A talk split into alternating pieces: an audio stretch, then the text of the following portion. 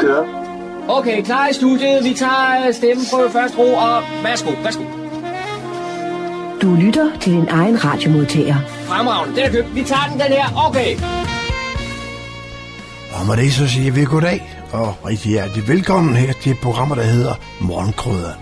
Mit navn er Kurt Kammersgaard har fornøjelsen de næste to timer, hvor vi blandt andet skal kigge på følgende indslag, som vi har fundet frem og skal have sendt i dag. Og øhm, ja, Langstrup Mose for eksempel kan vi snakke om. Og der er der mange, der har forskellige meninger om, hvad der skal ske med den. Blandt andet fra SF med Hanne Berg. Og så også Torben Forskov. Øh, de har, har nogle forslag til, hvad der skal ske med Langstrup Mose. Og øh, så var det en tur ude i mosen, der fulgte John Marco med, og fik en snak med den, og hørte om lidt, øh, hvad de mener, der skal ske med, med landbrugsjord i al almindelighed, og så også med øh, langstop Mose. Det skal vi høre om først i udsendelsen. Så skal vi selvfølgelig også have lokale nyheder fra omleborg.dk. Det er også der, du kan gå ind og finde de friske nyheder. Det er Daniel, der kigger på det, og det får vi så også her i den første time. De små øjeblikke, hvis man kan sige det sådan. John han har været forbi øh, øh, Ung Fredensborg og fået snak med Julia Faldholdt. Fald, tror tror, hun hedder Faldholdt, tror jeg nok, hun hedder. Øh, Julia, hun er souschef ude i Ung Fredensborg. Hun fortæller om små, gode øjeblikke i en online-tid. Hvad det går ud på, det får vi så at høre, hvad de finder frem til her, også i løbet af formiddagen. Og så skal vi øh, kigge lidt tilbage, for ikke at sige meget, for her i torsdags, der var det 70 år siden, at uh, hospitalskibet Jolanda, den lagde til i Busan i Nordkorea. Øh, Og Bjørn Hansen, han har i forbindelse med, kan man sige, med dengang det var 50 års jubilæum, eller jubilæum, det er så meget sagt, 50 år siden, der har han besøgt en øh, lokal her fra Fredensborg, apoteker Håkon Eftersø. Og nu har vi ligesom synes jo, at øh, nu er der gået 20 år, siden Bjørn Hansen lavede det indslag med Håkon Eftersø. Så fandt vi det frem igen, og så det bringer, bringer vi så også her i, øh, i dag, hvor vi kan høre fortællingen fra, hvad der, kan man sige, øh, skete for 70'ens 20 år siden. Det at være med i krigen ude i Korea. Og vi har valgt at tage, tage det med øh, ro, som man siger. Øh, det indledning, som, som jeg selv laver på et tidspunkt, ikke også inden, det tager vi også med, fordi øh, det var aktuelt dengang for 20 år siden.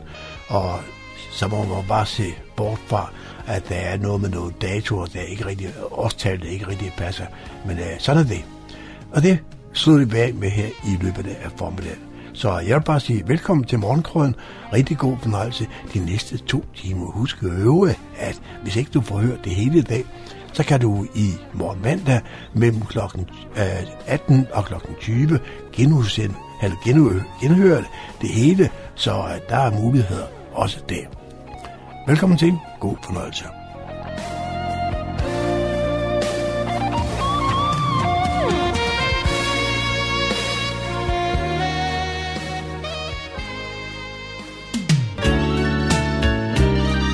Lytter til Morgenkrydderen. I studiet er det Kurt Kammerskov.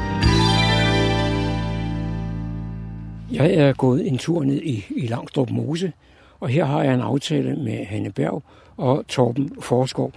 Men inden vi går i gang med det egentlig, så skulle I måske lige have lov til at have lov for at præsentere jer. Hvem er du egentlig, Hanne? Ja, hej, jeg hedder Hanne Berg. Jeg er medlem af byrådet for SF. Jeg har boet i rigtig mange år i Nivå. Ja, jeg elsker naturen. Jeg tror, det er det, jeg vil sige om mig selv nu. Hvad, hvad beskæftiger du dig med til daglig? Nå, okay. Øh, jamen, jeg er jo, jeg har været miljøjurist i rigtig mange år i Miljøministeriet. Øhm, nu er jeg så ansat i øh, Bolig- og Planministeriet. Øhm, jeg arbejder med planlægning. Det er noget lidt andet. Og, og Torben, hvem, er du? Øh, jeg er, bor også i Niveau, øh, og jeg er pensionist, 67 år. Øh, og jeg har arbejdet med miljø, med affald, de sidste 10 år af min karriere nede i Solrød Kommune. Øh, jeg er oprindeligt uddannet øh, kemiingeniør, øh, og jeg holder meget af området her. Kommer, efter jeg bliver pensioneret, kommer jeg rigtig meget rundt der. Og her så går jeg op i klima, og så går jeg op i øh, ældrepolitik, specielt ældreplejen. Synes jeg er vigtigt, at vi øh, får noget kvalitet på den. Men, men er grunden til, at vi overhovedet er taget i mosen, det er, at vi skal tale lidt om det, der hedder, blandt andet om det, der hedder øh, klimaforbedring. Og jeg ved ikke, hvem er der vil starte. Jeg vil gerne starte. Ja, jamen øh, det er fordi, at øh, vi har en kæmpe udfordring, øh, ja, hele verden, og Danmark også, med at få bragt vores øh, CO2-udledning ned. Og da regeringen og støttepartierne har jo været så gode, at de har øh, vedtaget en 70 øh, procent ned målsætning, som går ud på, at vi skal reducere med 70 procent indtil 2030. Og her kommer landbruget også i spil. Og landbrug, det er så blandt andet de marker, som ligger udenom øh, Langstrup Mose. Og det, vi så, eller det, som jeg så og SF går ind for, det er, at vi simpelthen skal øh, have mosen og området øh, rundt om mosen tilbage i naturlig leje. Og det betyder, at dræningen skal væk. Det naturlige vand skal vil dermed stige, og så vil der komme meget større øh, oversvømmede områder. Og fordi vi har lavbundsjorder, som er meget kulstofindholdrige, øh, øhm, så er det godt, at de bliver oversvømmet. For så vil vi simpelthen sætte en prop i CO2-afledningen, som ellers står og ulmer her, øh, når vi har øh, drænet mosen og området her. Så det er tilbage til en naturlig tilstand, det er tilbage til en oversvømmelse af området her, så mosen bliver meget større, og det oversvømmede område bliver meget større. Og det vil faktisk være klimaforbedrende. Men det får mig til at tænke på, at øh, ikke så meget sidste vinter her, men forrige vinter, der var det jo lige før vandet det stod op over Vejnbrødvejen. Ja, men altså, vi skal jo være glade for, at vi har den her store mose, som, som kan, kan øh, dæmpe, dæmpe vandet lidt, så vi ikke får alt vandet ned til niveau øh, lige med det samme, men at det kan ophobes her, øh, når, vi, når sneen smelter, eller vi har regnskyld, og så kan det langsomt komme ned. Øh, og det er rigtigt, der er jo nogle øh, ikke så store rør under, under Vejenbrødvej, som kan være med til at, at, at regulere det lidt. Men vi skal faktisk være glade for, at vi har det her areal, der kan oversvømmes og, og dæmpe strømmen i niveauen lidt, så den bliver mere jævn, og så niveauen bliver mere fyldt øh, helt øh, jævnt hen. Men hver gang man foreslår sådan noget, så skal man jo have fat i, i, i pengeposen. Ja. Og øh, hvis landmændene de skal bidrage her, hvad gør de så? Godt spørgsmål. Øhm, jamen det, som jeg har slået på trummen for, det er jo faktisk, at der er allerede nu tre statslige støtteordninger, som landmændene kan søge. Kommunerne kan også hjælpe til med at søge øh, støtteordninger, og de får simpelthen kompensation for at tage jorder ud af drift. Og det gælder også for eksempel de arealer, som ligger på den øh, sydsiden af, af Vejenbrødvejen der, som nogle gange, som du lige nævnte, er oversvømmet. Hvis de tager dem ud af drift, så kan de simpelthen få tilskud øh, og blive kompenseret for, at de så ikke får den, det udbytte, som de ellers ville få øh, ved at have det i en øh, landbrugsdrift. Så det øh, statens øh, støttepuljer, de står simpelthen og råber på landmænd, som vil være med til den her idé om at, øh, at give noget af arealet tilbage til naturen, og de får så kompensation de kan jo så bruge den, de penge til, til, hvad de vil. De kan jo købe noget andet god øh, landbrugsjord op andre steder. Øh, og det kan jo være en fordel for dem. Hvor stort et areal er det egentlig, vi taler om, og hvor meget bidrager det? Altså, jeg ved, jeg ved ikke, hvor stort et areal vi har her, her i Mosen, men den aftale, der var mellem Naturfredningsforeningen og, og landbrugforeningerne, øh, den var jo på, var det 100.000 hektar. Øh, og der er det her selvfølgelig kun en, en lille bitte del. Men, men der var en, en god aftale. Det, man kan frygte, øh, øh, det er jo, at landbruget øh, løber lidt, lidt fra, fra det, som deres organisation har betalt, eller aftalt. Det har vi jo set før med, med kvælstofproblematikken, mm. hvor man havde en frivillig ordning, og, og hvor landbruget ikke levede op til det. Nu beskylder landmændene os jo for at være meget efter dem. Øh, og der må vi jo sige, at landmænd er jo meget forskellige. Fordi nogle er virkelig gode naturforvaltere, og så er der nogen, der, der er sådan øh, mere tænker bæredygtighed i retning af bæredygtig økonomi, og ikke øh, bæredygtig natur. Og, og på den måde. Der har vi en, undskyld, der har vi en hejre, den... Øh, Ja, undskyld, den distraherede lige. Nu har jeg noteret mig tre pinde, og det er alt sammen, det øh, grunder ud i en uh, pressemeddelelse, som du lavede, Hanne. Ja. Og du laver jo en del, øh, må man sige. Men, men den her pressemeddelelse, der handler om mosen. Og den næste pind, jeg har noteret mig, det er det, der hedder naturudvikling. Ja, naturudvikling. Ej, det er godt, du spørger mig, fordi det er jo helt vidunderligt, øhm, de muligheder, der er øh, her i vores skønne kommune, øh, også her rundt om Nivå. Øhm, og det, som jeg jo havde særlig øh, opmærksomhed på i min lille pressemeddelelse, som du henviser til, det er jo, at vi er jo i også, udover en klimakrise, har vi jo også en naturkrise. Og det betyder jo, at der er rigtig mange arter, som uddør, øhm, fordi at naturen som arealmæssigt bliver presset. Og landbrug og veje og byer og så videre tager over og, og, og besætter, havde jeg sagt, mere og mere areal. Og det er det, vi skal rulle tilbage.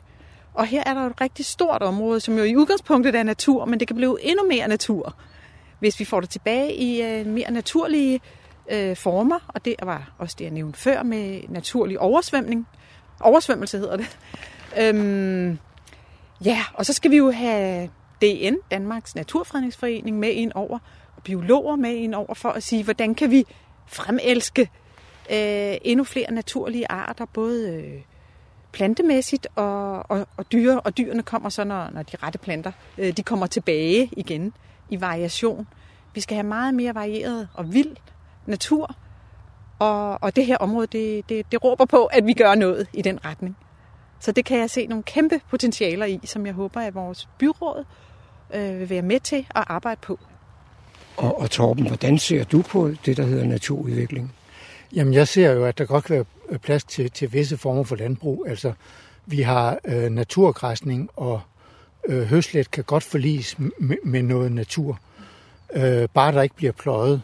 Øh, det, der er væsentligt ud fra et klimasynspunkt, det er, at, at øh, hvis, hvis jorden bliver vendt, så kommer der ild til, og så nedbrydes øh, kulstoffet og, og, og frigives som koldioxid.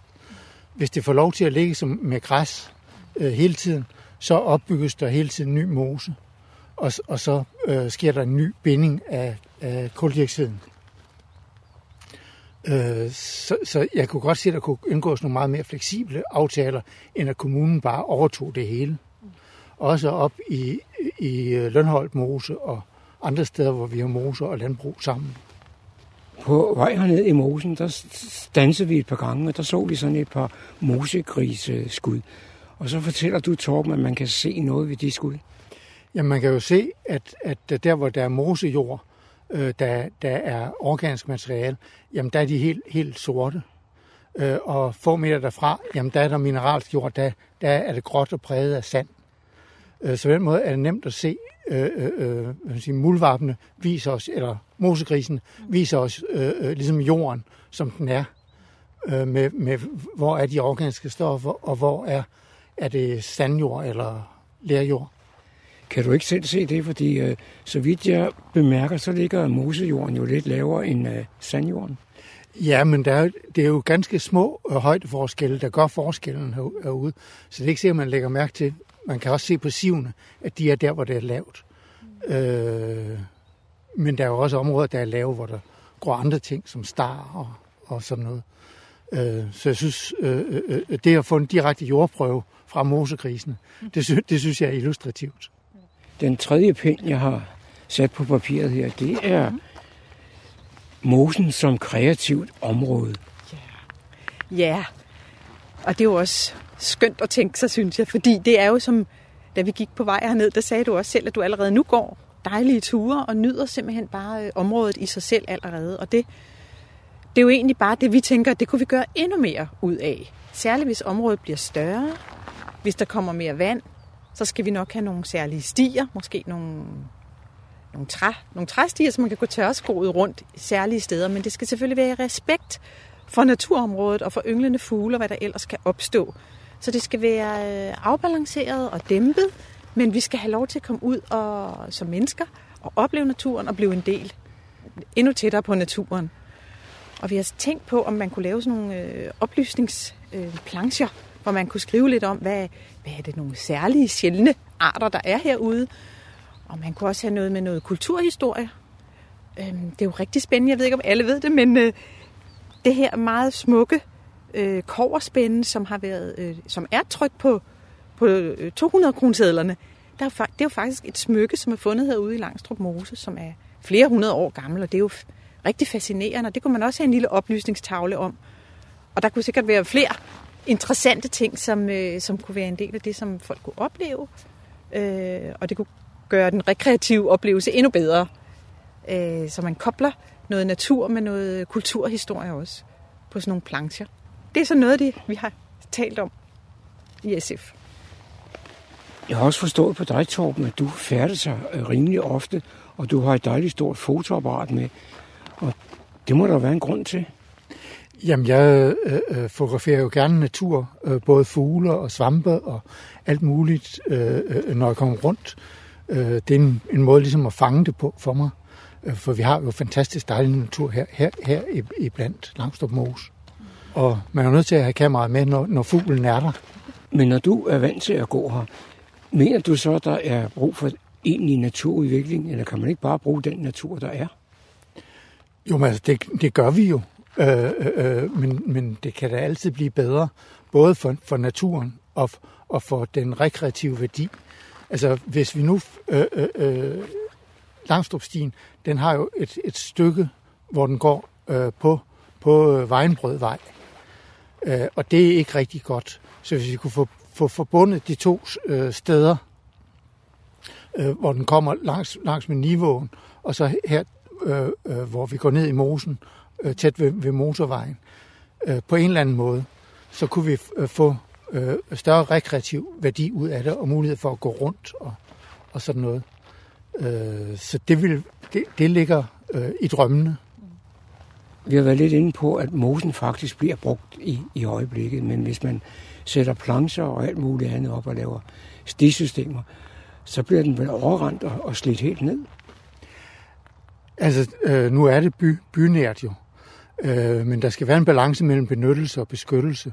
Og jo større områder vi har, øh, jo bedre kan der blive nogle steder, hvor naturen er fred. Samtidig med, at vi får lejlighed til at, at bruge naturen. Og jeg må indrømme, når jeg kommer meget i naturen, så er jeg også med til at slide meget på naturen. Og sådan er det jo. Øh, men jo mere natur der er, jo mindre bliver den slidt det enkelte sted, og jo flere muligheder er der for også at sarte øh, dyr og fugle kan, kan udvikle sig. Du var lidt inde på det for et øjeblik siden, Hanne, nemlig at alt det her det skal ske i respekt til naturen og i samarbejde med Danmarks Naturfredningsforening. Ja, og det, det synes vi er rigtig, rigtig vigtigt. Øhm, DN har faktisk været ude og foreslå os øh, at, at tænke hele mosen med, nogle, med muligheder for rekre, øh, rekreativt øh, sigte i højere grad, så vi, vi jeg elaborerer lidt ud fra faktisk nogle DN-tanker, øh, som, som vi selvfølgelig synes også er rigtig gode. Så, så jeg tænker, det skal være i, i, i tæt samarbejde med Danmarks Naturfredningsforening og alle de, al den viden, de har. Og, øh, og jeg, jeg er sikker på, at det kan blive rigtig, rigtig godt, faktisk. Det var John Marco, der havde produceret dette indslag. Du lytter til morgenkrydderen. Så er det igen gået hen og blevet tid til lokale nyheder. De er hentet fra humleborg.dk, oplæst og redigeret af Daniel Jørgensen. Set i lyset af den nuværende situation med corona og restriktioner, har menighedsrådet i Fredensborg i samarbejde med præsterne nu valgt en model for årets konfirmationer. Det vil give større mulighed for medbestemmelse og valgfrihed for den enkelte familie, i det at der både tilbydes konfirmationer i maj og i august. Ønsker konfirmanden fortsat at blive konfirmeret i maj til den planlagte dato, så skal man ikke foretage sig noget. Ønsker man, at konfirmationen rykkes til august eller september, så skal man tilmelde sig på hjemmesiden www.fredensborgkirkerne.dk. Tilmeldingen er åben, og der er sidste frist lørdag den 20. marts. Og skulle der ske det, at regeringen aflyser alle konfirmationer i maj måned, så er der med denne model sat erstatningsdatoer efter sommerferien, og alle kan få plads. På hjemmesiden kan man se det fulde overblik over datoer og præster for de enkelte konfirmationer efter sommerferien, samt information om, hvorledes man forholder sig omkring den nye model. Nivogårds malerisamling kunne i 2020 meddele, at det takket være en stor fondsdonation er lykkedes at projektere en ambitiøs klimarenovering, der fremtidssikrer museets kunstsamling og indarbejder bæredygtige løsninger i en ny grøn museumsprofil.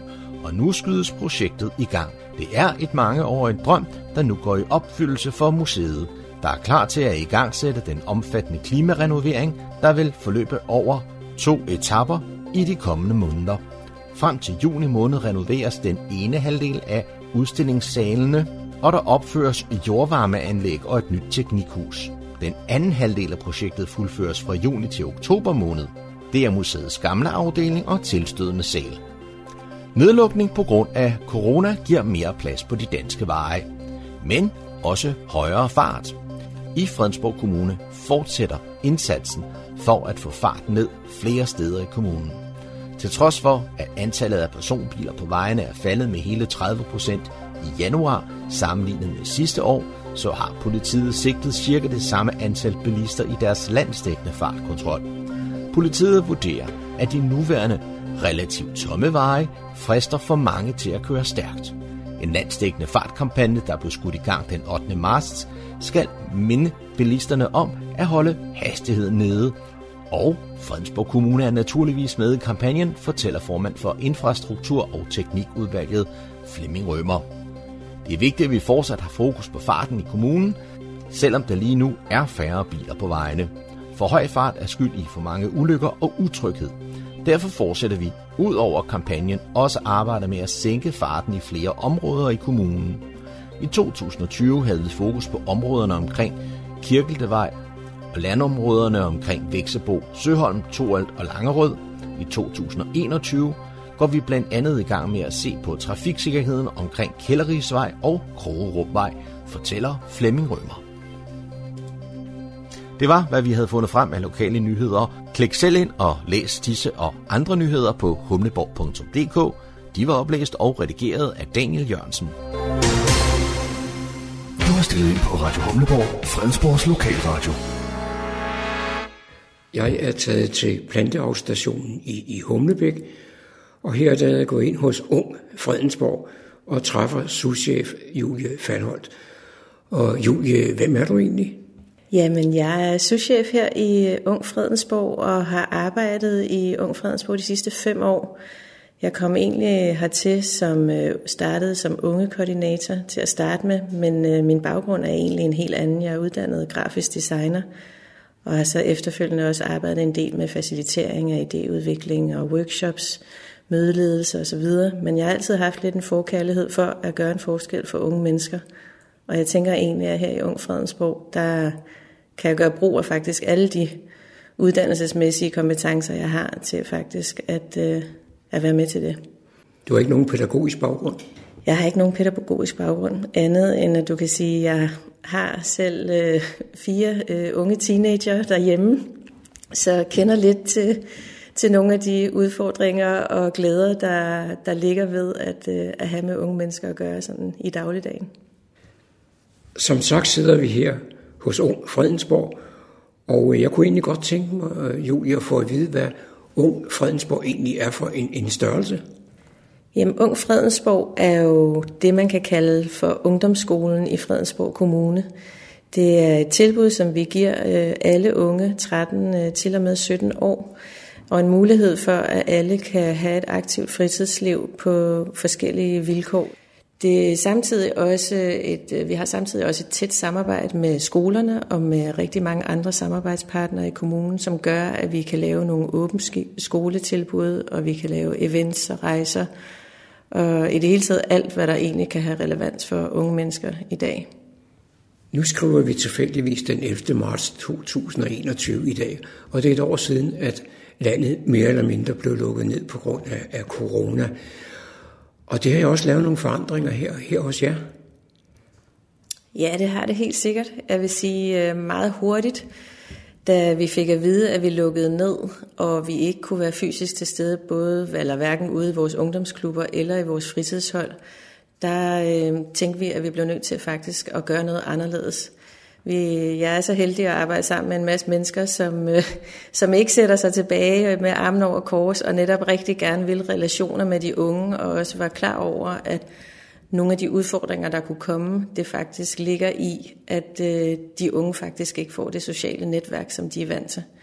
Så det første, vi gjorde, det var faktisk at øh, lave nogle online-klubber for alle vores ungdomsklubber, som vi startede med at, at få op, og jeg tror faktisk, vi fik dem op at køre allerede fra den 17. marts af. Øh, der havde vi jo så øh, vores medarbejdere ud fra ungdomsklubberne på øh, online med videokameraer og så videre, og det var selvfølgelig også en interessant øh, læringsproces om, hvordan får man overhovedet sådan noget til at fungere, fordi kan man være 30 unge på på samme tid, og det kan man måske godt, men øh, ikke på samme måde, hvor man alle taler i munden på hinanden. Så der er blevet afprøvet nogle forskellige ting, og der er også øh, nogle ting, der bestemt ikke har virket lige godt. Det, som vi jo så også fik fokus på der før sommerferien, det var også at, øh, at lave lektiehjælp. Vi lavede forskellige motivationsvideoer til de unge. Vi fik alle vores undervisere til faktisk at, at sende videoer ud til de unge, som de faktisk øh, kendte fra deres tidligere hold. Og så har vi faktisk øh, her den seneste periode faktisk også haft kontakt til rigtig mange øh, unge, som vi har gået tur med øh, fysisk. Noget af det, I, I skriver om i jeres pressemeddelelse, det er jo noget med bagehold og cupcakes og, og sådan noget. Men det kan man jo heller ikke foretage i samme lokal. Nej, det er rigtigt. Øhm, men samtidig så ved vi også bare, at de unge har savner rigtig meget noget at glæde sig til, noget at tage sig til, og i det hele taget måske stadigvæk at have en kontakt til andre, øh, både unge mennesker, men også øh, voksne. Så det vi har fundet ud af øh, ved hjælp af at faktisk at afprøve forskellige ting, det er, at øh, de, særligt de her bagehold har, har været en stor succes. Vi har indkøbt de ingredienser, de unge skulle bruge, og faktisk kørt ud med det til dem. Øh, der er blevet sendt links med, hvordan man deltager på online-holdet, og vi har en underviser, som er frisk på at afprøve og være på på en anden måde. Og hun står simpelthen så hjemme i sit eget køkken og bager samtidig øh, med de unge. Man kan måske næsten kalde det lidt sådan kongens efterfølge, at hun hele tiden guider og vejleder de unge. Og den feedback, vi jo faktisk får fra de unge, det er jo netop, at, at de synes, det er utroligt dejligt, at de kan få hjælp. Og øh, det faktisk netop foregår live, sådan så det ikke bare er det samme, som at man kan sende en opskrift ud, og, og så står man måske med en udfordring. Du skriver også i din pressemeddelelse noget om et projekt, I har, I kalder Luft en, en voksen. Hvad, hvad går det egentlig ud på? Jamen, det går rigtig meget ud på, at øh, alle klubmedarbejderne de savner at have relationen til de unge mennesker, og vi tror også på, at de unge faktisk savner at have en mere tæt relation til andre. Og det de så får mulighed for der, det er faktisk at komme ud og simpelthen gå en tur på fuldstændig frivillig basis. Øh, der er ingen agenda. Det er en mulighed for at vende tanker løst og fast og udfordringer. Noget man måske synes, der er svært ved online skole, eller noget man synes, der er svært ved at være derhjemme. Men også bare rigtig meget en mulighed for at få noget luft. Altså jeg tror bare, vi er rigtig mange, der er meget indendørs i den her tid. Og vi ved, hvor meget det betyder faktisk at både at få noget bevægelse og få noget, øh, noget natur og noget luft i hovedet. Og øh, det tror vi på i hvert fald kan være med til at fremme de, både de unges trivsel, men det jeg også hører, det er, at de voksne faktisk også øh, har stor, stor glæde af også at komme ud og komme afsted. Nu er der også mulighed for den voksne ikke at have en ung med, men at have to unge med. Ja, det handler rigtig meget om at øh, give de unge mulighed for også at mødes med en ven og en veninde. Og jeg tror også, at de får en tryghed i at kunne gå sammen med en voksen, når, øhm, når de faktisk øh, har en ung med, som, som de kender i forvejen. I har også nye øh, online-hold på det, I kalder tegnebrættet. Hvad er det for tiltag, I, I arbejder med? Mange af tiltagene øh, lægger sig op af de kreative fag, så øh, det vi gør, det er, at vi hver gang vi har et online-hold, så spørger vi dem, der har deltaget, om der er noget andet, de faktisk savner. Og hele tiden så gør vi også opmærksom i det hele taget i vores kommunikation på, at folk altid kan skrive til os, hvis der er noget, de godt kunne tænke sig. Så mange af de hold, som vi oplever jo ligesom giver mening at have online, det er jo noget, hvor man også sidder og skaber noget. Og følelsen af at skabe noget i fællesskab, det tror jeg kan betyde utrolig meget. En af de ting, jeg har bemærket, det er det, der hedder eksamenscoaching. Ja, det er faktisk et tilbud, vi har haft i, i mange år, selvfølgelig mere i fysisk tilstedeværelsesstand. Ja, i år har vi så oplevet, at, øh, at de unge faktisk har efterspurgt det endnu mere. Så vores første hold øh, for 12 elever blev fyldt op i løbet af en dag.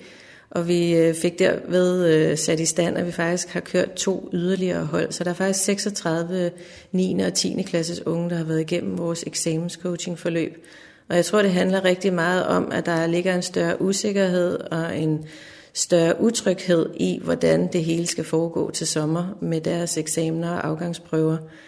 Og det at kunne blive klædt på til at håndtere det pres bedre, det har i hvert fald været et ønske fra langt flere unge i år, end vi ellers tidligere har set.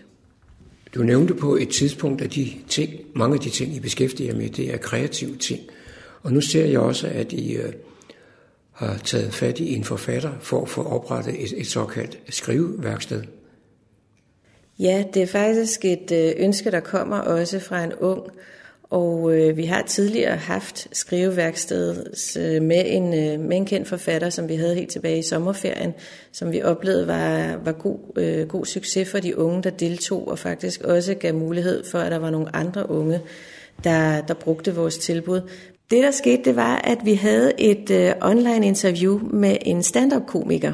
Og en af de unge, som deltog til det interview, hun sagde til mig efterfølgende, hun synes, det havde været utrolig inspirerende at snakke med den her sådan stand-up-komiker. Hun spurgte mig, om det måske kunne være muligt faktisk også at få adgang til en forfatter, fordi det var i hvert fald også noget, hun var meget interesseret i. Og det gjorde ligesom øh, gav os mod på faktisk at, øh, at tage fat i forfatterskabet i det hele taget. Vi øh, tog faktisk kontakt til øh, bibliotekerne i Fredensborg Kommune også og spurgte dem, om de havde mulighed for at komme med nogle gode råd til ungdomsforfattere, som kunne være relevante for de unge at møde og lære af. Og det var så faktisk en af dem, som de anbefalede os, som nu skal lave den her skrive, øh, skriveworkshop for de unge her. Med den moderne teknik, som I naturligvis er nødt til at anvende til det her projekt, så ligger det jo lige for, at man også kan bruge en eventuel iPad eller, eller et andet uh, tegneværktøj til at, at uh, lave kunstværker på. Ja, det er rigtigt. Det er faktisk noget, der egentlig kommer for øre fra en af mine kollegaer, Sandra, fordi hun havde snakket med nogle unge, og de havde fortalt, at uh, det var noget, det var den måde, de faktisk uh, var kreative på. Og derfor så tænkte vi, at det kunne også være, at det kunne være relevant for nogle andre unge faktisk, at uh, netop i den her tid, at lære nogle teknikker til, hvordan, øh, hvordan kan man egentlig udtrykke sig øh, digitalt ved hjælp af en iPad. Og øh, ja, det bruger, du bruger jo simpelthen sådan et skriveværktøj, som, eller et tegneværktøj, som de kalder for en pen, på den her sådan, iPad. Så, så det er faktisk også en af de nye hold, som vi forsøger at, øh, at få op at køre. Jeg så faktisk lige her til morgen, at der var kommet to nye tilmeldinger, så det tænker jeg faktisk helt bestemt, at det kommer til at starte snart. Det ser ud som om, at der er rigtig mange ting i gang, og der kommer mange nye ting. De mennesker, der deltager her, er det, det er det folk, der ligesom går ind i en klasse, hvor, hvor de kender hinanden i forvejen, eller, eller, eller hvordan er det? Nej, de unge, der faktisk deltager i vores online-hold, de her nye hold, som vi har talt om indtil videre, det er faktisk unge mennesker, som ikke har nogen relation til de andre, der deltager. Det er, altså vi har selvfølgelig oplevet, at der nogle gange er to veninder, der tilmelder sig et bagehold samtidig. Men ellers så er det faktisk øh, helt nye hold og nye mennesker, der, der deltager på de her hold. Som tidligere nævnt, så er det et års tid siden, at, øh, at det hele lukkede ned her i landet. Er der nogle af de hold, I havde dengang, der har kunne fortsætte her online? Altså vi har faktisk øh, særligt oplevet, at vores rollespilshold fungerer utrolig godt også online, og det er også unge mennesker, der har stor glæde af stadigvæk at have kontakt til hinanden. Samtidig så har vores øh, musikhold faktisk også fundet en platform, der fungerer utrolig godt for dem. Og det vi arbejder med øh, sammen med dem lige nu, det er faktisk også at få skabt en ny online koncert. Vi afholdt også en online koncert live tilbage i december, og det vil vi rigtig gerne forsøge at gøre igen her til, til april. Ung Fredensborg henvender sig, som du tidligere har nævnt, for, til de 13-17-årige. Hvis man nu skulle være interesseret i nogle af de her tiltag, hvor finder man så noget om jer? Jamen alle de hold, som vi laver, dem kan man altid finde inde på vores hjemmeside, som hedder ungfredensborg.dk. Men det vi også forsøger med vores kommunikation, det er også altid at få det ud på Aula til alle elever og forældre og lærere ude på skolerne. Og samtidig så lægger vi det også ud på vores Facebook-side, som også hedder Ung Mellemrum Fredensborg. Og derfra der deler vi jo så også ud i alle de lokale bygrupper, så vi håber, at flest muligt får det at se. Hvis man er forældre til en ung, så kan man faktisk også med fordel melde sig ind i en Facebook-gruppe, som vi har, som hedder Forældre i Ung Fredensborg, for der vil du i hvert fald altid se alle de nye øh, tilbud, som vi tilbyder. Nu er vi ved at være færdige med vores lille samtale her, Julie. Er der noget, du vil have med her på, på falderæbet? Ja, der var i hvert fald lige en tanke, der slog mig. Jeg synes faktisk, at øh, jeg synes, det er utrolig væsentligt lige at få nævnt, at der er mange, der bare gerne vil de unge mennesker her i kommunen, og der er virkelig mange, der gør det utrolig godt. Og vi Ung Fredensborg er i hvert fald meget taknemmelige for de gode samarbejder, vi har, både med forskellige aktører i kommunen og med alle folkeskolerne. Og det synes jeg bare er, jeg synes det er fantastisk at kunne være en del af, og bare være med til at gøre ja, en lille forskel for nogle af de unge mennesker i kommunen. Det her er Fredensborg Lokalradio, Radio Humleborg på FM 104,3 MHz. Klik også ind på vores hjemmeside, www.humleborg.dk og følg med i, hvad der sker lokalt i Fredensborg og omegn. Her i torsdags, den 11. Øh, marts, der var det 70 år siden, at øh, det gamle hospitalskib Jutlandia, som oprindeligt kom fra ØK, den lagde til for første gang, kan man sige, i Korea. Og det gør den øh, i havnen op ved Busan i Korea, og skulle gøre sit virke derude. Vi havde øh, for, ja det bliver så dengang, det var 50 år siden, 20 år siden, laver vi et samtale med et af besætningsmedlemmerne, der var med på den anden tur med Jutlandia. Det var en apoteker her fra Fredensborg. Han hed Håkon Effesø. Og øh, denne øh, samtale, som Bjørn Hansen han lavede for 20 år siden, skal vi høre nu fordi det er måske med til at lige at genopfriske, hvordan det var at være med, og med, med ude på Jutlandia for 70 år siden.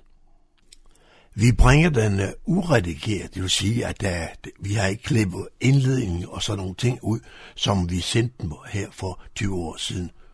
I torsdags den 16. oktober, der var der 50 år siden, at hospitalskibet Jolande vendte hjem til Danmark efter mere end 30 måneder at have gjort tjeneste som en humanitær indsats i Koreakrigen, der brød ud i sommeren 1953 og var i tre år. Tusinder af sårede civile soldater fra begge sider af den koreanske frontlinje blev bragt til behandling på Jutlandia. Et hårdt arbejdende personale red dermed mange menneskeliv. Foreningen Jutlandias veteraner, de markerer her også i torsdags kl. 13 ved en mindesemoni ved Jutlandias mindesten på lang linje, hospitalskibs hjemkomst. Kun et fortal af veteranerne fra dengang er tilbage, så det bliver sandsynligvis en af de sidste officielle markering af skibets og veteranernes arrangement i Koreakrigen, fortæller den sydkoreanske ambassade. Men uh, det er nu ikke helt rigtigt, for her engang i uh, den januar måned 2001, der var den nyske myofon nemlig op og besøge den gamle apoteker, der bor her i Fredensborg. Han var med på den anden af turene ud til Korea. Han hed Håkon Effesø, og vi fik en længere samtale og en beretning fra en af dem, der var tæt på.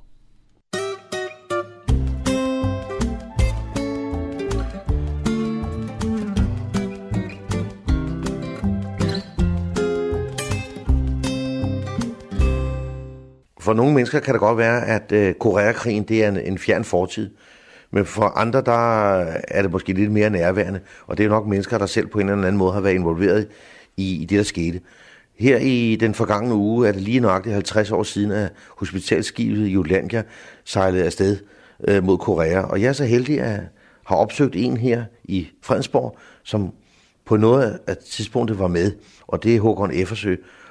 Men, men du, du sejlede ikke med fra København, vel Håkon? Nej, Jeg kom med på anden rejse. Første rejse, den, den gik jo den øh, 23. januar 1951. Og så kom skibet hjem igen, kun til Rotterdam. Og der blev jeg øh, sendt med som hospitalsapoteker.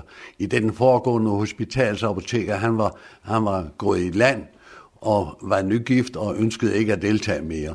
Så jeg kom med på anden og på det, der hedder tredje rejse. Det der med at være hospitalsapoteker på et flydende hospital, hvordan var det? Ja, vi havde jo ikke mindre end 200 kasser nede i lasten med forskellige former for medicinalvarer. Der var heldigvis købt ind, inden jeg overtog det, men jeg havde besvær med, og jeg havde i øvrigt fået en assistent med øh, i apoteket, således at vi gik alle kasserne igennem for at se, hvad vi havde ombord. Det skulle lægerne jo vide. Og øh, så havde man jo med, med at få, få pakket det ud og sat det op i apoteket, for skibet havde jo ligget i dok i Rotterdam, og så, glemmer, så gemmer man alt bort, hvad der er af mere eller mindre værdi. Så det var min første opgave, og desuden havde jeg også øh, ansvaret for blod, blodforsyningen derude, blod, øh, til blodtransfusioner. Og øh, i hvert fald på sidste rejse, da vi lå op i Incheon, så var jeg med ved flere operationer som assistent til at holde på sårhag og sådan noget, fordi der havde vi en periode, og det var ved påsketid i det herrens år 1953, at vi fik, jeg tror det var nogen af 80 patienter, bragt hårdt sårede patienter, bragt ned på, på skibet i løbet af tre døgn. Og det krævede jo altså, at vores tre operationsstuer, de var i fuld sving i døgndrift.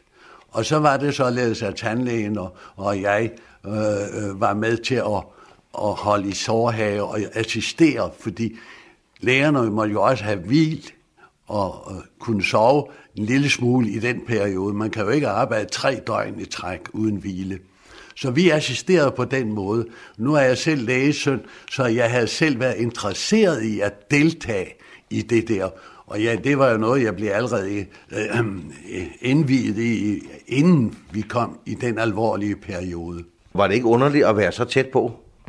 Jo, det var det, og det var ret så uhyggeligt, kan jeg sige, fordi det er sådan, min kone er jo også sygeplejerske, at er vi ude at køre, og der sker en ulykke, vi er ikke de folk, der stanser for at se, hvad der sker. Vi bryder os ikke om at se andre mennesker lide. Men her ombord, der var det vi med til at hjælpe og assistere syge og alvorligt syge mennesker. Det er en anden måde der. Hvorfor var det lige lille Danmark, hvis jeg bruger det udtryk, der udrustede sådan et hospitalskib? Havde vi de bedste læger og sygeplejersker, og hvad ved jeg? Nej, øh, da krigen udbrød, så kom der en, en anmodning fra de forenede nationer. Jeg, jeg, så vidt jeg husker, var der kun 56 medlemmer dengang, der var med i de forenede nationer. Og Danmark var altså en af dem. Og øh, så fik man, blev man anmodet om at deltage i krigen på en eller anden måde. Og Danmark sagde, med soldater vil vi ikke. Men vi vil godt være med på den humane side. Og selvfølgelig i begyndelsen, så vil vi sende så også så mange tabletter og, og forbindstoffer og sådan noget. Og det var jo ikke rigtig noget, man syntes om. Så det endte med at overlæge Lehmann, han blev sendt over til USA for at forhandle med dem, og de foreslog et hospitalskib. Og det kom så i stand efter nogle forhandlinger med ØK, der havde øh, Jutlandia som et kombineret fragt- og passagerskib, der sejlede dengang på København-New York-ruten. Det var oprindeligt bygget i 32 og sejlede på Østen. Men øh, de var ked af at komme af med deres tonnage, fordi de havde mistet så meget tonnage under krigen, men det endte med, at man, den danske stat, lejede skibet og fik det ombygget på Nakskov Skiftværft i løbet af godt tre uger, og så skibet kunne sejle fra København første gang den 23. januar 1951. Vi vender tilbage til samtalen med den gamle apoteker fra hospitalskibet Jutlande lige om et øjeblik. Vi skal tilbage til samtalen med den gamle apoteker fra hospitalskibet Jutlandia og den nysgerrige mikrofon ved Bjørn Hansen. Hvis, hvis vi sådan bredt Håkon Eftersø tager af hele øh, de, de tre sejladser, hvor mange mennesker vil du tro, hvis man kan lave det om, hvor mange har I reddet, hvis jeg må bruge det udtryk? Jeg tør ikke sige, hvad vi havde reddet, men jeg kan i hvert fald oplyse, at vi behandlede cirka 5.000 sårede operationspatienter ombord. Og i alt havde vi kun 29 dødsfald. Og det skyldtes jo blandt andet, at vores læger var hurtige, og transporten fra fronten, især da vi lå i Incheon det sidste år, den var jo meget hurtig og kontant. Og øh, desuden havde vi etableret i Incheon en poliklinik nede på, øh, nede på kajen, hvor man behandlede civile koreanere, der, som kom. Og der, der, der var nok alt i alt. Vi havde dem også ombord i en overgang, og der var vel i alt 5-6.000 civile koreanere. Hvor er vi har haft forbindelse med nogen derude fra her i de senere år. Håkon Eftersø, hvordan oplever du øh, koreanerne, øh, og, og måske den dag i dag? Øh, har vi særlig plads i deres hjerte, fordi vi behandlede begge sider, eller var det ligegyldigt? Jeg tror, at man kan sige, at vi har et god plads i deres hjerte. Det er helt afgjort. Og jeg kan bedst illustrere det ved, at takket være Kai Hamrik, så fik vi øh, lov til at øh, behandle koreanske soldater, og det var ikke det var i første omgang, der, der havde vi øh, de forskellige enheder de, fra de andre lande, de havde deres egne små hospitaler med. Men vi fik lejlighed til at behandle koreanske soldater, som i og for sig var afhængige af deres dårlige udstyrede hospitaler, og vi fik lejlighed til at behandle en hel del civile flygtninge, som det vrimlede med i Pusan-området ombord. Og det har man ikke glemt derude, og det var Havriks store fortjeneste, at han fik gennemført det. Hvordan havde I det med, med henholdsvis nord og syd? Kunne I risikere at have, have to øh, fjender liggende på, på skibet, eller, eller skilte I dem fuldstændig ad? Vi kunne risikere, at der blev sendt ned kinesiske soldater såret, eller nordkoreanske såret. Men det var meget kort tid, vi havde dem, fordi man havde i en stor flygtningelejr, der lå uden for Pusan, havde man et stort hospital, hvor flygtninge, nej, øh, undskyld, øh, krigsfangerne blev behandlet. Altså sårede krigsfanger, hvor de blev behandlet. Og de blev altså straks overført dertil. Og især med hensyn til kineserne, der var vi jo afhængige af tolke. Og det kunne vi jo ikke klare. Men derimod i selve skibet, der hvor vi behandlede koreanske civile, der havde vi unge koreanske læger, som var ombord og lærer forskellige ting i, i operationsstuen. De virkede som tolke. Så det klarede vi udmærket. Og de øvrige øh, forenede nationer og soldater, det klarede vi jo med engelsk. Håkon Eftersø, nu har vi snakket lidt om, om øh, at du øh, fortæller om, hvad der skete på skib. Men øh, nu ser jeg, at din kone sidder herovre bagved. Der var åbenbart også tid til noget andet, hvis du forstår, hvad jeg mener, ikke? Ja, jo. Øh, der var jo tid til noget andet, fordi vi havde jo lejlighed til en gang imellem. Og det var jo ikke meget. Men vi havde der lejlighed til at rejse over til Japan på ferie. Altså hele besætningen, skibet, tog derover. Og det var jo første gang, der havde vi ligget der i over tre måneder i Pusan. Altså, det var en lang tid at, at arbejde kontinuerligt dag ud og dag ind, søndag og lørdag, alle dage. Ikke? Så vi, vi nød jo tilværelsen derovre, ja, og så ved jeg jo ikke rigtigt, vi, vi, vi, vi er jo almindelige mennesker, og man kan, der var jo nogle piger, man synes bedre om end andre. Og i øvrigt må jeg sige, at alle vores øh, sygeplejersker var aldeles glimrende til at tage sig af patienterne. Men, men der var altså en enkelt sygeplejerske, som du kiggede lidt mere uden de andre? Ja, og resultatet blev jo vel nok også, at hvor hele ekspeditionen, at der blev etableret 16 ægteskaber, og så vidt jeg ikke ved, så er der ingen, der er blevet skilt efter den tid. Kan man udlede det, at I har haft noget, en speciel oplevelse sammen ved starten af jeres bekendtskab, så, så det er derfor, eller, eller hvor? Ja, ja, det kan man i høj grad, for det, det er det, der har bundet os sammen. Og øh, vi har jo etableret vores udmærkede Først etablerede vi Dansk Koreansk Selskab, og nu har vi altså vores selvstændige Jyllandia Selskab, hvor vi mødes to gange om året i almindelighed, og så snakker med gamle venner og bekendte fra den tid. Og det, er jo, det er jo med til at, at holde sammen på ægteskabet. Hvordan, hvordan har oplever du så, hvis du ser i fjernsynet, at, at Nord- og Sydkoreas befolkning sådan, så småt og begynder at, at kan mødes? Er, er det noget, du synes, der er rart? Ja, jeg synes, det er rart, og i øvrigt så Kim Dae-jong, der, er præsident, øh, ja, der er præsident derude, han har jo, han har jo ført en meget, øh, hvad skal jeg sige, bevæget tilværelse, fordi i begyndelsen var det jo således, at der var jo krig mellem Nord- og Sydkorea. Og det var således, at da det var overstået, at der var indtrådt en våbenhvile, som der stadigvæk er, der er ingen fredslutning, en våbenhvile, så var Nordkorea, eller Sydkoreanerne, de var jo meget imod, at man skulle have noget med Nordkorea at gøre. Og, øh, men den nuværende præsident, han, er, han, han ser mere liberal på det og ønsker, at der skal etableres en dialog mellem Nord- og Sydkorea. Og det har bevirket, at de familier, der har været adskilt i mere end 50 år, de kan lejlighedsvis få lov til at se hinanden. Og det næste, der kommer, det er vel, at de kan få lov til at skrive til hinanden. Det er, ellers har Nordkorea været lukkeland. Selvom det den dag i dag står meget international respekt omkring den mission og det arbejde og den indsats, som besætningen ombord på hospitalskibet Jylland de gjorde, ja, så var det jo det også nogle omkostninger forbundet med de mennesker, der var med. Man havde ikke det hjælp, som man har i dag ved krisehjælp og andre ting. Det måtte man selv klare. Hør mere om det, når Eversø, der var apoteker på Jutlandia på to dens rejse, tager det videre med Bjørn Hansen. Men jeg forsøger, hvis vi lige vender tilbage til, til, til det oprindelige udgangspunkt, nu i krigens redsel og sådan noget, når, når man nu oplever det på så tæt hold, hvad så? Øh, bliver så øh, det der med, at toget øh, kører tre minutter for sent afsted fra Fredensborg station mod, mod Hillerød, bliver det sådan ligegyldigt? Ja, det kan man jo godt sige. det bliver ligegyldigt. Altså, vi havde jo ingen, ingen hjælp af psykiater derude. Altså, hvad hedder det? Psykologhjælp.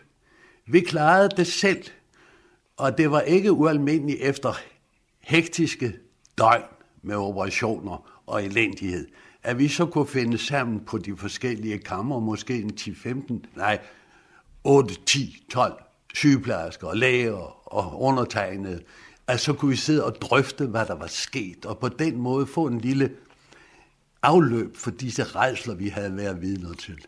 Det hjalp os kolossalt. Ja, fordi når man sender de unge mennesker til Bosnien og rundt omkring nu, når de kommer hjem, så får de jo krisehjælp, hvis de har været ude for noget. Det fik I ikke. Nej, det var der ikke tale om på daværende tidspunkt. Det var der ikke, men vi klarede det heldigvis selv. Og jeg har da ikke hørt om, der er nogen, der, der har haft behov for krisehjælp efter den tid. Men kunne du som, som ung menneske, dengang du meldte dig, for det går ud fra, at du har gjort, kunne ja. du overhovedet forestille dig, hvad det var, du kom ned til?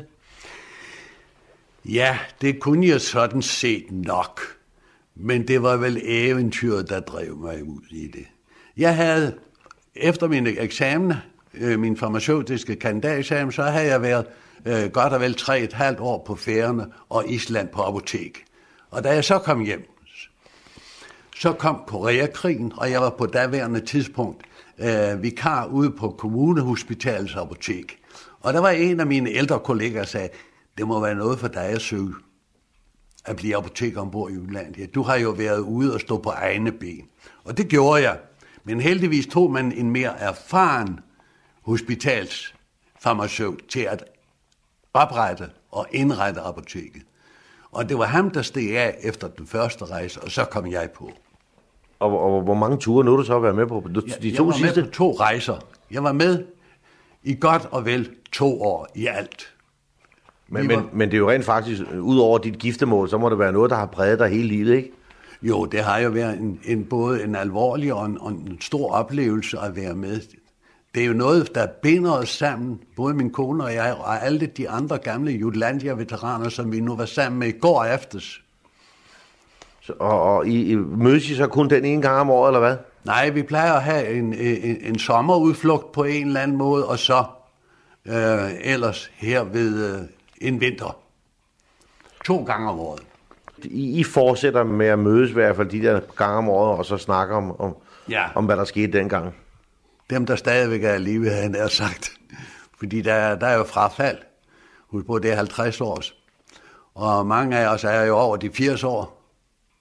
Så det, det bliver et par gange om året. Og vi kan som regel øh, mønstre mellem 40 og 50 deltagere, hver gang vi er sammen. Alt i alt, så var der med Jutlandia i de tre år, i kortere eller længere tid, der var der cirka 600 mennesker med. Altså det er både skibsbesætning og, hvad hedder det, hospitalsbesætningen, jeg taler om. Det vil sige, I mødes også med, med, med, med nogle af dem, der regulært var, var, var, var søfolk ombord, der var ansat? Ja, ja, i høj grad. Det gør vi da. For de er også flittige til at møde op. Og vi har der fælles minder. Og da vi lå i Incheon især der, der kom vi jo meget nær ind på, på skibsbesætningen, fordi der, der, der lå vi på, på reden, og der blev vi sejlet ind. Og der var i øvrigt meget stort tidevand, så det var ikke altid, man kunne sejle ind, så man må vente til, til, til vandet kom tilbage igen. Har du, nogen, har du nogensinde haft, haft trang eller lyst til at vende tilbage? Jeg har været der. Min kone og jeg, vi var der på et såkaldt revisit-program. Det var i 83. Vi betalte selv for rejsen frem og tilbage mellem Danmark og Korea, men vi havde øh, seks dage derude, som vi var gæster, hvor vi var gæster, den, den koreanske veteranforeningens gæster.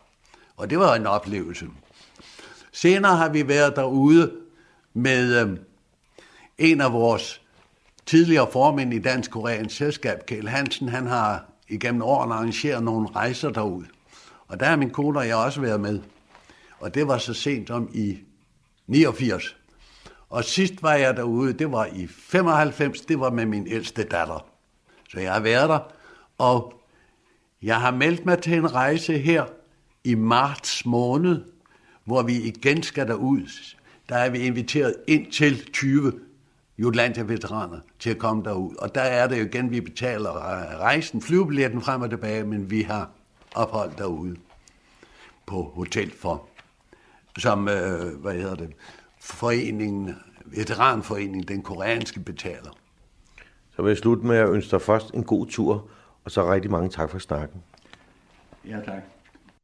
thank you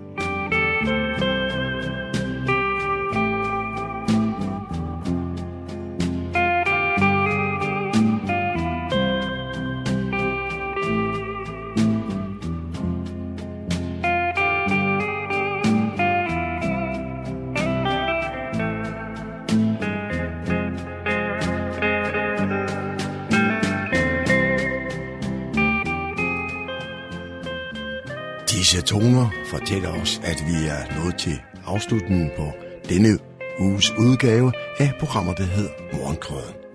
Her fra redaktionen, som består af undertegnet, jeg hedder Kurt Kammersgaard. Ja, der siger jeg tak for nu, og på genhør en anden god gang.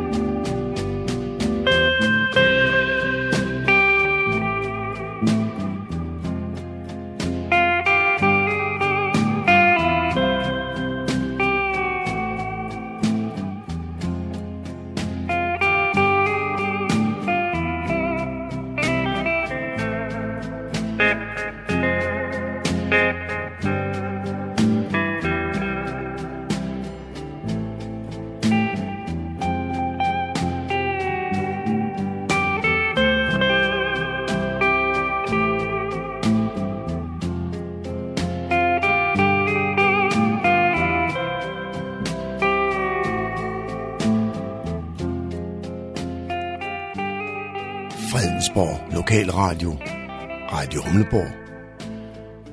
Nordsjællands mest voksne lokalradio.